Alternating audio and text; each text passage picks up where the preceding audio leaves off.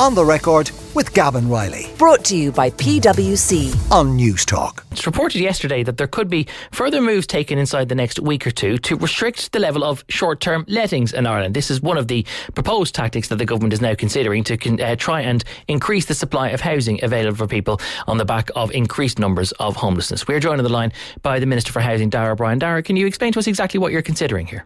Yeah, we, I brought this forward as part of the uh, memo uh, the week before last. Um, we are doing work with regard to short-term lettings anyway, and how the platforms would be re- would be regulated. It's something that I've wanted to do for some time, and work's ongoing between my own department and Catherine Martin's department, the Department of Tourism. That's for the more the longer term, but in the short term, with the accommodation crisis that we have right now at the moment, and obviously with with with um, the job that we have to do to accommodate our friends from Ukraine, we're looking at some measures in the short term uh, to restrict the letting of full properties, second properties for uh, for the short term letting market. So the net effect of this then would be that it, if there's the likes of Airbnb right now where you're able to get a full apartment or a full house, that fewer of those might actually be made available. Yes, uh, in a nutshell, yes, that would be the case. The regulations that went back to 2019 actually do preclude people from, you know, letting out a second property for more than 90 days uh, in in any given year, unless you got planning permission specifically to do that. That's not necessarily being adhered to. Um, we do need to look at the accommodation that we have right now, what's available. I look at cities like Galway, there's a ratio of 20 to 1 of Airbnb type short term let properties versus long term letting. That's something we are going to address through the regulation of the of the platforms themselves, which would mean that basically you wouldn't be able to advertise an apartment unless you had the registration number, i.e., that you were given permission to use it by the local authority for uh, as, a short-term let property. Um, but what, what I'm doing right now is uh, working on measures to bring that in more quickly, um, and we're just awaiting some advice from our colleagues in the attorney's office as about as to the mechanism uh, in which we'll bring that forward. Okay. But I, I would expect something in the, in the, in the next week, week or two. Can that be done then by ministerial order, or is that the sort of thing that needs you to go to the Dáil and Seanad and get a full act passed? How quickly could it all Well- happen if, if you, the attorney says you can do it? Well, that's the advice that I'm waiting for. Exactly that, actually, Gavin. Um, and my preference, is- obviously, is to do it as expeditiously as possible, which would mean by um, ministerial order. But we need to get clarification around that as to whether we might need to put an amendment in one of the pieces of legislation that I have actually in the in the Dáil and Seanad at the moment, so we could use a vehicle of an existing bill uh, to do that if we needed to. But fundamentally, what this is about, not about punishing people in any way, shape, or form. It's it's about you know recognizing the fact that there is an accommodation crisis. We need to utilise our accommodation better, uh, and it will be tightening the, the, the regulations around short-term letting. It's something that, Mm. As I said, that I wanted to do for some time. We have made changes in that space. There will be more longer-term changes later this year around the regulation of platforms, which I've already mentioned to you. But this is a shorter-term, immediate measure, and I expect to have that advice in, this week coming, and I'll proceed from there. Okay, you touched on the, the measures that we need to do to house the Ukrainian refugees that are coming in. I want to come back to that in a minute. But just when you mentioned the, the uh, accommodation shortage that there is, um, this week your department published the figures for March 2022, which showed 9,825 individuals were homeless. That is an increase of 3.5% in the previous month. And although it is 7% lower than the all time high, even you in your press release said that the recent increases were a serious cause for concern. What do you put that increase down to? Where are these new homeless individuals coming from? Yeah, it is, look, it is a firstly of serious concern, and our job is to continue to try to reduce the number of uh, people who are experiencing homelessness. And I kind of, I, I did signal these increases a number of months ago. I expected this to happen uh, before supply actually really caught up, which thankfully on the social housing side, I might talk about that in a moment. We're seeing, you know, um, social and private, by the way, record numbers of completions in the first quarter. So expect that balance to tip. A couple of things, Gavin. Yes, from the private rental market, there's a portion of people coming through that where we, we are seeing landlords selling out. That's not just this year or last year. That has been happening for a number of years now, and that's something that, that needs to be that we need to address as best we can. Is it happening in a higher Um, proportion in the last couple of months than previously? Not particularly, Gavin. No, I think what what we've seen is this. You know, as, as values and house values have gone up, that there are certain landlords effectively cashing in. They may have their homes mortgaged. They, they may be able to clear that mortgage now. That happens. How this will be addressed is through supply. Uh, we are rolling out more cost rental units, so we'll have hundreds more this year as well. And in fairness, but overall, we've had 30, just short of 36,000 commencement notices in the 12 months to, to February, which is the highest amount since those records were actually collated back mm. in 2011. So there is a positive outlook on the horizon. But to get back to your original question, yeah. we are seeing people from the, the private rental market. We are also, and I've detailed this within the quarterly statement, a very significant uh, number of people who, yes, we need to look after too, uh, but who are uh, entering the country from uh, EEA and non-EEA who are going straight into homeless facilities. And it is, you know, it's something that I've discussed at commission level with Commissioner Schmit, the Commissioner for Integration, and, and has been, or for Social Inclusion, excuse me, and has been part of, of meetings that we've had as housing ministers across Europe. Um, it's a significant portion, Gavin, ranges for new family homelessness between 30 and 40 percent. So EEA and, and non EEA, and, and this is distinct to those from Ukraine, is it? Oh, yeah, no, completely separate. And I want to be sorry, very, very clear on this is that our friends from Ukraine are displaced persons um, uh, who are fleeing a war. They're absolutely nothing to do with any of these figures that is dealt with completely separately. So then so, there are people coming from the EEA, that's the European Economic uh, Area, and yes. the non-EEA, but people coming from, from broader Europe who then aren't coming necessarily as asylum seekers. They're not coming because they're fleeing persecution. Exactly. They're just coming yeah. in pursuit of a better life, and they're arriving to Ireland and they're immediately landing in homelessness.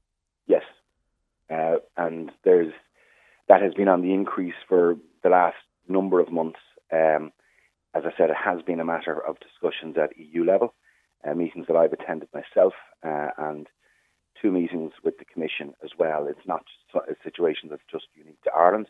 What it does do, it makes it very difficult for us to be able to plan capacity, particularly on emergency accommodation for our homeless cohort, because from week to week we can have people, you know, literally arriving in that week and seeking uh, homeless supports, uh, and obviously that's not something that we can predict.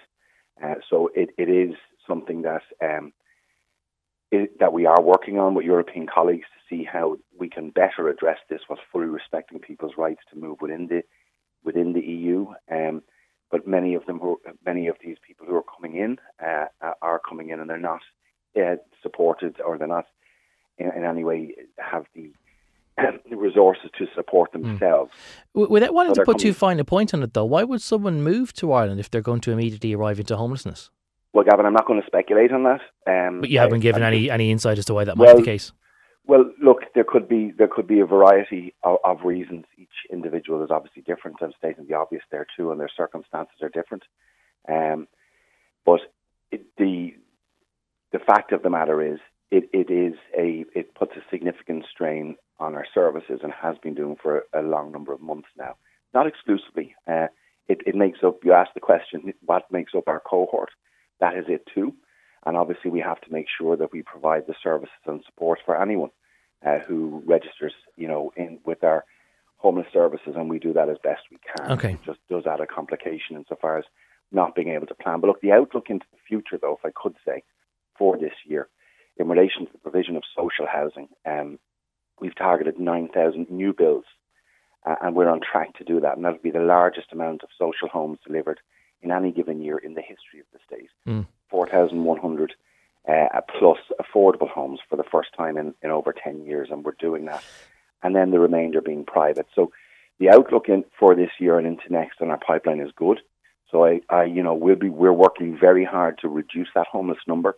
I brought bringing forward an expedited or a short-term voids program, and what that we've done that successfully in the last two years, where we brought back about 6,000 empty council houses, and we've brought them back in and obviously allocated them to people well, on social housing. Okay, can, We're doing can, that again. Yeah, can I ask you about that because that, that is one of the things which was put out inside the last couple of weeks is maybe something which would be a shorter or medium term response to the crisis posed by the. No, I want to be.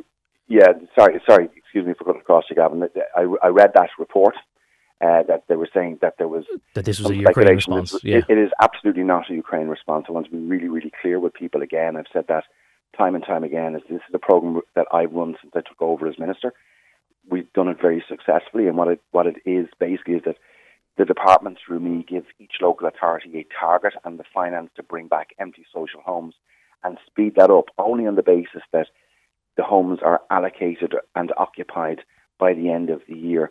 And that is absolutely to our our, our people who are waiting on the social housing list. So hmm. I'm glad to be able to give them another opportunity Yeah. through your own show to make that abundantly clear. Okay, so if it's not specifically targeted then as a response to, to the, the crisis posed by Ukraine, if it's just what you're doing anyway, then I suppose it, it begs the same question really that would be raised by Ukraine anyway, that if it were possible to expand the voids process and if it were possible to do all these other things, then why weren't they done before now? Like we, we've had we've had around ten thousand homeless people for the last three years now, and if it was possible to find another thing to do, another thing to do, and, and you weren't just right, dependent on resources, we were constantly told that money wasn't an issue. So if it was always possible to do these things, why weren't they done before now?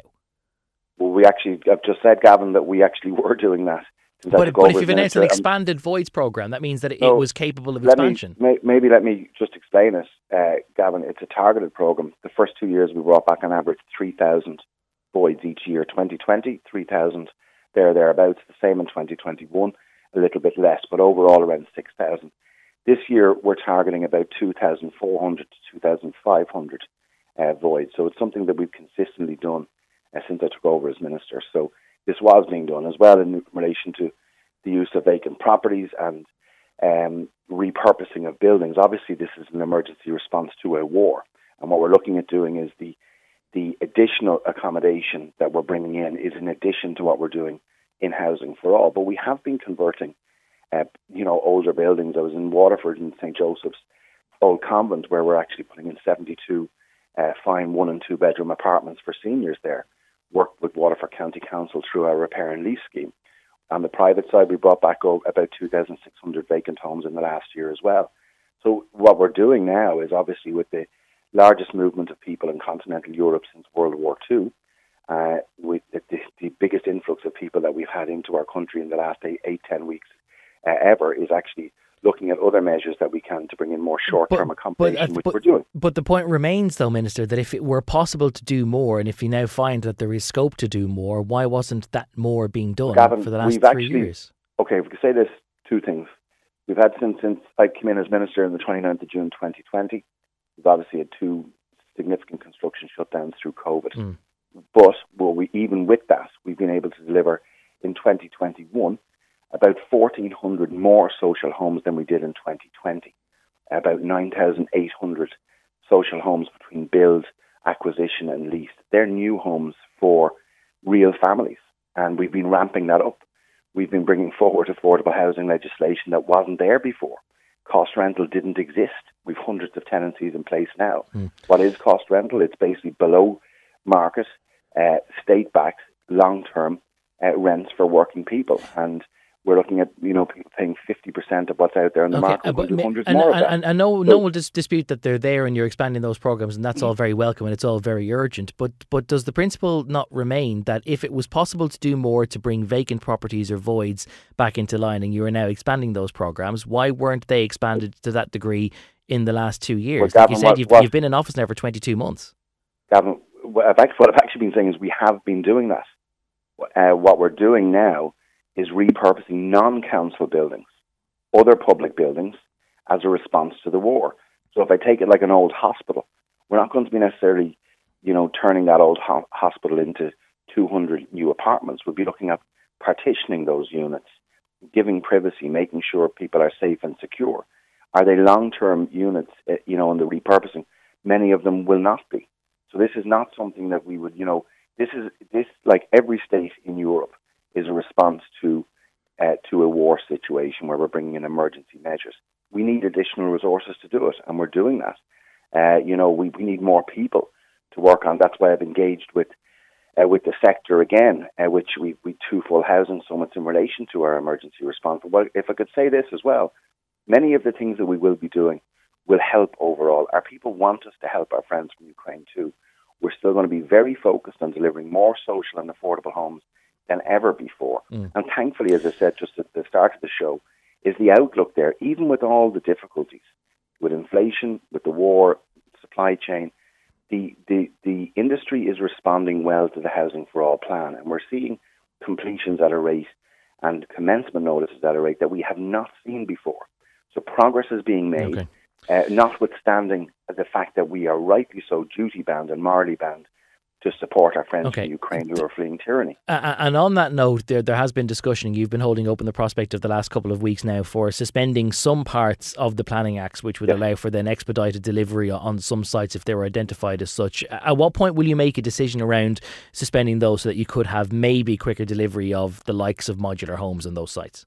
Well, I, I suppose there's a number, number of facets to it, but I've got authority from Cabinet to do that very thing now under Section 1812 of the Planning Act. And this, firstly, will focus on potentially unactivated planning permissions. Uh, are there conditions there that can be set aside in the short term? And not just to deliver modular homes, I would say, I would say permanent homes too. Uh, modular is part of the response, but only part of it. Uh, and I have the, the authority now from Cabinet to be able to start to use uh, th- those powers where appropriate. We've to set up the structure to do that. So what does that look like? Is that I have already written to all local authorities, asked them to come forward to me with land in addition to what we've identified already for social and affordable housing. So I want to be clear about this. This is in addition to lands that we're already planning to build on that are serviced, uh, that are well located, and to bring them forward to me. Some will have planning, others will not. And I'm setting up what's called a clearinghouse within my department, which will be chaired by a retired senior chief executive who will make recommendations to me. Okay, Uh, I, I'm sorry. To. I'm sorry to go back over the, the same point again. But if these are sites that local authorities already had, and I could No, maybe Gavin, been you're not no, listening to me. Sorry, Gavin, you're not. You're not. Maybe, maybe I didn't explain it well enough. So excuse me for cutting. But, it, but Local- okay, well then maybe, maybe just let me to frame it just so that we're clear exactly what we're talking about. That if there are sites which are there, which may be serviced, which may be there, which hadn't previously been identified as being intended for use for, for social housing or anything else, but sites which are there and may be serviced, and if it was possible to suspend planning laws in the last couple of years to make sure you had quicker delivery of homes which are not just modular but permanent homes, why wasn't it being done? Okay, Gavin, let me just explain this again. Okay, the situation is we've identified lands through our county development plans. We've laws to follow here. That in each of the 31 local authorities, our councillors put put forward their development plans. They zone lands on with recommendations from local authority management with the planners. They plan them well. So we've lands identified for residential development already, uh, and they're ones that will be delivered already.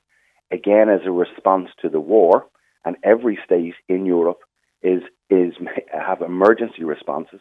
We're looking at potentially using lands that had not previously been identified, may not be zoned for housing, and have not been identified or planned on being built on uh, under housing for all, maybe in private ownership, maybe in public ownership, and we're just doing that for all right now.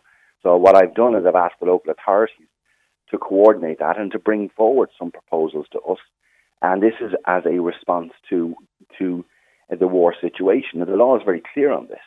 Uh, Section 1812 uh, of the Planning Act relates to extreme emergencies. We're already ramping up our supply uh, of homes, through, of social homes and affordable homes, which I've already mentioned, to a level never seen before. This again is, is potentially in addition. It could help the overall situation into the future.